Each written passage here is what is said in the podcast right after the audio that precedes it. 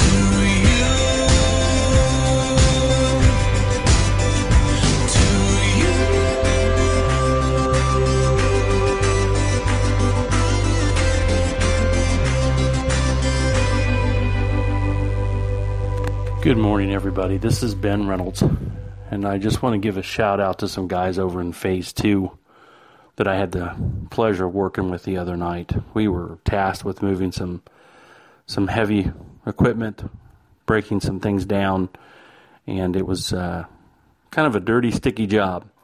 But um, these guys were amazing. Um, the way that they they displayed teamwork, uh, they looked out for one another. Um, they didn't complain. Um, and it was just a real pleasure working with them. I just want to shout out to Mike Ward, AJ Grimmett, Josh Stevenson, James Green, Sean, the Loadmaster Johnson, and Adrian Anderson. Guys, I just really appreciate your uh, your efforts the other night, and not just the way that you you physically were got together as a group and we moved everything. We we need we know we needed a few guys to do this, but it was your heart that really impressed me. The way that you again looked out for one another, and uh, my daughter came along to help, and I really appreciate the way that you accepted her and uh, worked with her. Um, I really appreciate that. And Adrian, I just want to let you know you did an awesome job uh, leading this crew, uh, getting everything together. I know we still got a few more things to do, and I just want to give you a shout that um, really appreciate your heart and your dedication. Guys, awesome job. Keep up the great work, and uh, love you all. Have a great day, fellas. Bye bye. One, two, one, two. Yeah. Special dedication to my brothers and sisters on the great continent of Africa. The saints in Malawi, Ghana, Nigeria, Kenya, Zimbabwe. Don't be deceived by what America send to y'all, Yeah. man. Let me begin. While there's still ink left in my pen, I'm set to contend. For truth, you can bet will offend. Deception within. The church, man, who's letting them in. We talked about this years ago. Let's address it again. Yeah. And I ain't really trying to start beef. But some who claim to be part of the sheep got some sharp teeth. And cats get mean when you criticize them. But Jesus told us Matthew 7 16, we can recognize them. And God forbid that for the love of some fans, I keep quiet and watch them die with their blood on my hands. So there's nothing left for me to do except to speak to you in the spirit of Jude 3 and 2 Peter 2. And I know that some will label me a Pharisee because today the only heresy is saying that this heresy. I'll dare to be specific and drop some clarity on the popularity of the gospel of prosperity. Turn off TBN, that channel is overrated. The pastors speak bogus statements, financially motivated. It's kind of like a pyramid scheme. Visualize heretics Christianizing the American dream. It's foul and deceitful, they're lying to people, teaching that camels squeeze through the eye of a needle. Ungodly and wicked. Ask yourself, how can they not be convicted? Treating Jesus like a lottery ticket. And you're thinking they're not the dangerous type, cause some of the statements are right. That only proves that Satan comes as an angel of light. This teaching can't be believed without a cause. The lie is you can achieve a crown without a cross. And I hear it all the time when they speak on the block. Even unbelievers are shocked how they're feasting the flock. It should be obvious then. Yeah, I'll explain why it's sin. Peep the Bible is sin. 1 Timothy 6, 9, and 10. It talks about how the desire for riches has left many souls on fire and stitches, mired in ditches. Tell me who would teach you to pursue as a goal the very thing that the Bible says will ruin your soul, huh? Yet they're encouraging the love of money to make it worse. They've exported this garbage into other countries. My heart breaks even now as I'm rhyming. You want to know what false teachers have in common? What? It's called selfism, the fastest growing religion. They just dress it up and call it Christian. Don't be deceived by this funny biz. If you come to Jesus for money, then he's not your God. Money is. Jesus is not a means to an end. The gospel is he came to redeem us from sin. And that is the message. Forever I'll yell. If you're living your best life now, you're headed for hell. Talk to him. Joel Osteen. False teacher. Let him know. Creflo Dollar is a false teacher. Who else? Who else? Benny Hinn is a false teacher. I know they're popular, but don't let them deceive ya. Talk to him. TD Jakes is a false teacher. Tell the truth. Joyce Meyer is a false teacher. Let them know. Paula White is a false teacher. Use your discernment, let the Bible lead ya. Keep going. Fred Price is a false teacher. Tell the truth. Kenneth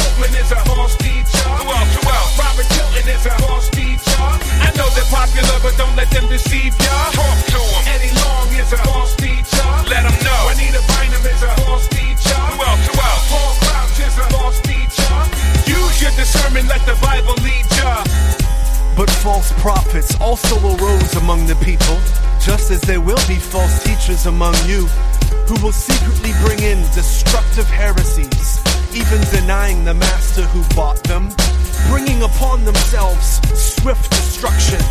And many will follow their sensuality, and because of them, the way of truth will be blasphemed.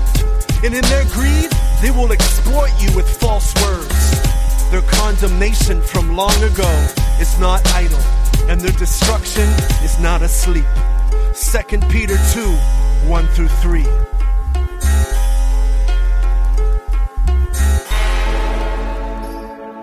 And now, as we turn our attention to the reading of the New Testament, our narrative today will come from the book of 1 Corinthians, chapter 1, verse 18.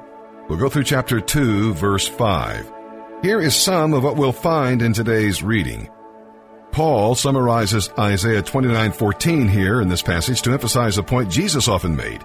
That is God's way of thinking is not like the world's way. Normal human wisdom that is. But God offers eternal life while the world cannot. We can spend a lifetime accumulating human wisdom and never learn how to have a personal relationship with God. We must come to Christ to learn this important truth. We'll see that many Jews thought the good news of Jesus Christ was foolish because they thought the Messiah would be a conquering king, accompanied by signs and miracles and conquests. Jesus had not restored David's throne as they expected. Besides, he was executed as a common criminal. How could a common criminal be a savior? Greeks too considered the gospel foolish. They did not believe in a bodily resurrection. They did not see in Jesus the powerful characteristics of their mythological gods. And they thought no reputable person would be crucified. Death was defeat, not victory. The good news of Jesus Christ still sounds foolish to many in the world today. Our society worships power, influence, and wealth, and beauty, of course. Jesus came as a humble, poor servant, and he offers his kingdom to those with faith, not works. This, of course, looks foolish to the world. The message of Christ's death for sins sounds foolish to those who don't believe. Death seems to be the end of the road, the ultimate weakness. But Jesus did not stay dead. No, his resurrection shows his power even over death, and he will save us from eternal death and give us everlasting life if we trust him as Savior and Lord. But he's got to be both Savior and Lord. This sounds so simple that many people won't accept it. They try other ways to obtain eternal life, like being good, being wise, etc. But their attempts will not work. The foolish people, so-called foolish people, who simply accept Christ's offer are actually the wisest of all, because they alone will live eternally with God. And now let's begin our reading today, here in the New Testament. August 5th, the New Testament. 1 Corinthians chapter 1 verse 18 through chapter 2 verse 5. The message of the cross is foolish to those who are headed for destruction, but we who are being saved know it is the very power of God. As the scriptures say, I will destroy the wisdom of the wise and discard the intelligence of the intelligent. So where does this leave the philosophers, the scholars, and the world's brilliant debaters? God has made the wisdom of this world look foolish. Since God in his wisdom saw to it that the world would never know him through human wisdom, he has used our foolish preaching to save those who believe. It is foolish to the Jews who ask for signs from heaven, and it is foolish to the Greeks who seek human wisdom. So when we preach that Christ was crucified, the Jews are offended, and the Gentiles say it's all nonsense. But to those called by God to salvation, both Jews and Gentiles, Christ is the power of God and the wisdom of God. This foolish plan of God is wiser than the wisest of human plans, and God's weakness is stronger than the greatest of human strength. Remember, dear brothers and sisters, that few of you were wise in the world's eyes, or powerful or wealthy when God called you. Instead, God chose things the world considers foolish in order to shame those who think they're wise, and He chose things that are powerless to shame those who are powerful. God chose things despised by the world, things counted as nothing at all, and used them to bring to nothing what the world considers important.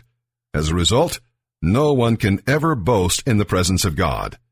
God has united you with Christ Jesus. For our benefit, God made him to be wisdom itself. Christ made us right with God. He made us pure and holy, and he freed us from sin. Therefore, as the scriptures say, if you want to boast, boast only about the Lord.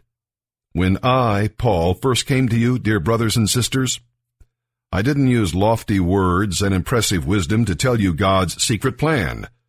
For I decided that while I was with you, I would forget everything except Jesus Christ, the one who was crucified. I came to you in weakness, timid and trembling, and my message and my preaching were very plain. Rather than using clever and persuasive speeches, I relied on the power of the Holy Spirit. I did this so you would trust not in human wisdom, but in the power of God. Like ships in the night,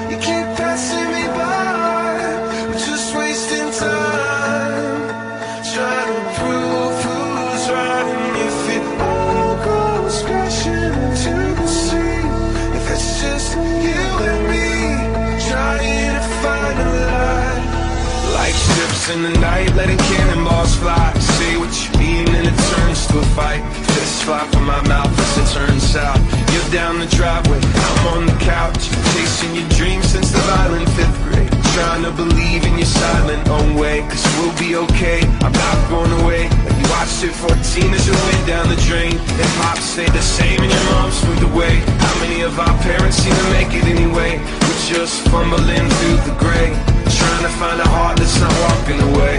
Turn the lights down low. Walk these halls alone. We can feel so far from so close. Like ships in the night.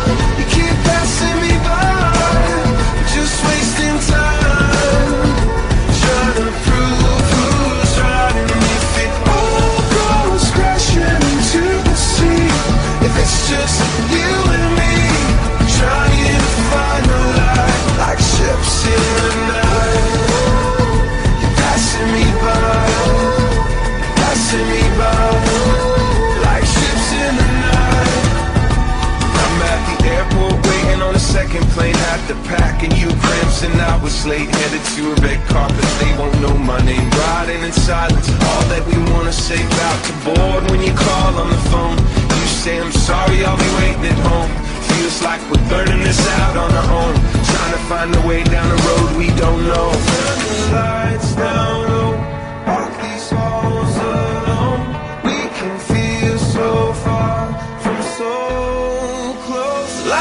In the night. You keep passing me by. Just wasting time. Trying to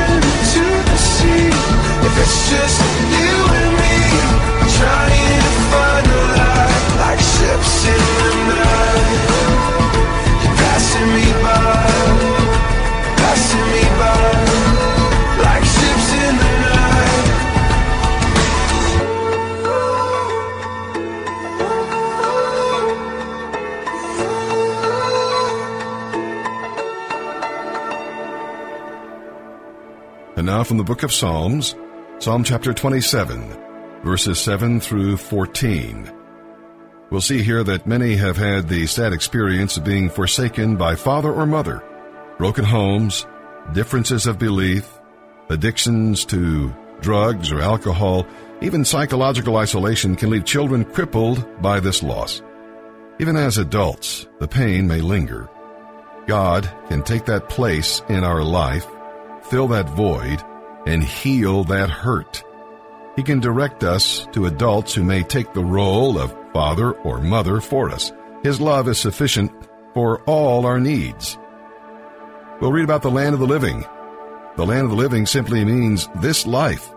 David was obviously going through a trial, but he was confident that in this present life, God would see him through the trial. We can have the same kind of faith in our trials. We'll see that David knew from experience what it meant to wait on the Lord. He'd been anointed king at age 16, but didn't become king until he was 30.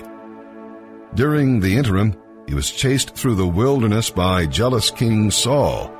David had to wait on God for the fulfillment of his promise to reign.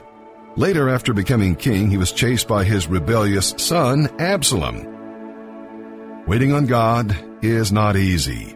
Often it seems that he isn't answering our prayers or really doesn't understand the urgency of our situation. That kind of thinking implies that God is not in control or is not fair. But God is worth waiting for. The Bible calls us to wait because often God uses waiting to refresh, renew, and teach us. Make good use of your waiting times by discovering what God may be trying to teach you in them.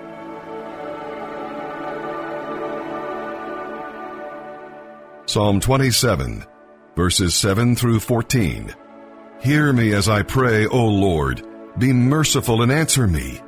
My heart has heard you say, Come and talk with me. And my heart responds, Lord, I am coming. Do not turn your back on me. Do not reject your servant in anger. You have always been my helper. Don't leave me now. Don't abandon me, O God of my salvation. Even if my father and mother abandon me, the Lord will hold me close. Teach me how to live, O Lord. Lead me along the right path, for my enemies are waiting for me. Do not let me fall into their hands, for they accuse me of things I've never done. With every breath they threaten me with violence. Yet I am confident I will see the Lord's goodness while I am here in the land of the living. Wait patiently for the Lord. Be brave and courageous. Yes, wait patiently for the Lord. Proverbs chapter 20, verses 22 and 23. Don't say, I will get even for this wrong. Wait for the Lord to handle the matter. The Lord detests double standards. He is not pleased by dishonest scales.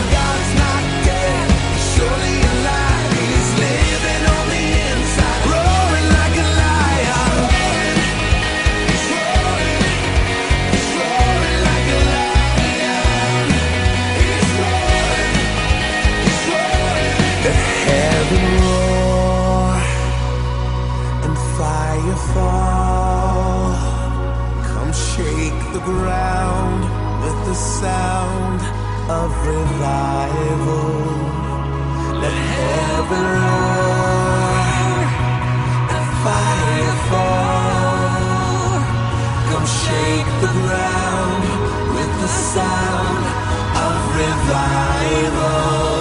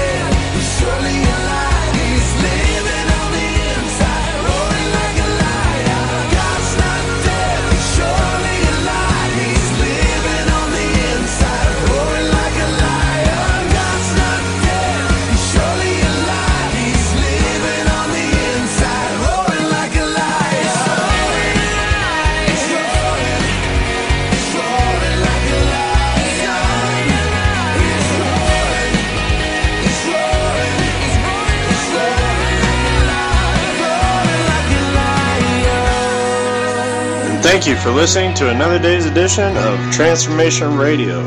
I hope you guys enjoyed, and I hope you guys all have a good day today.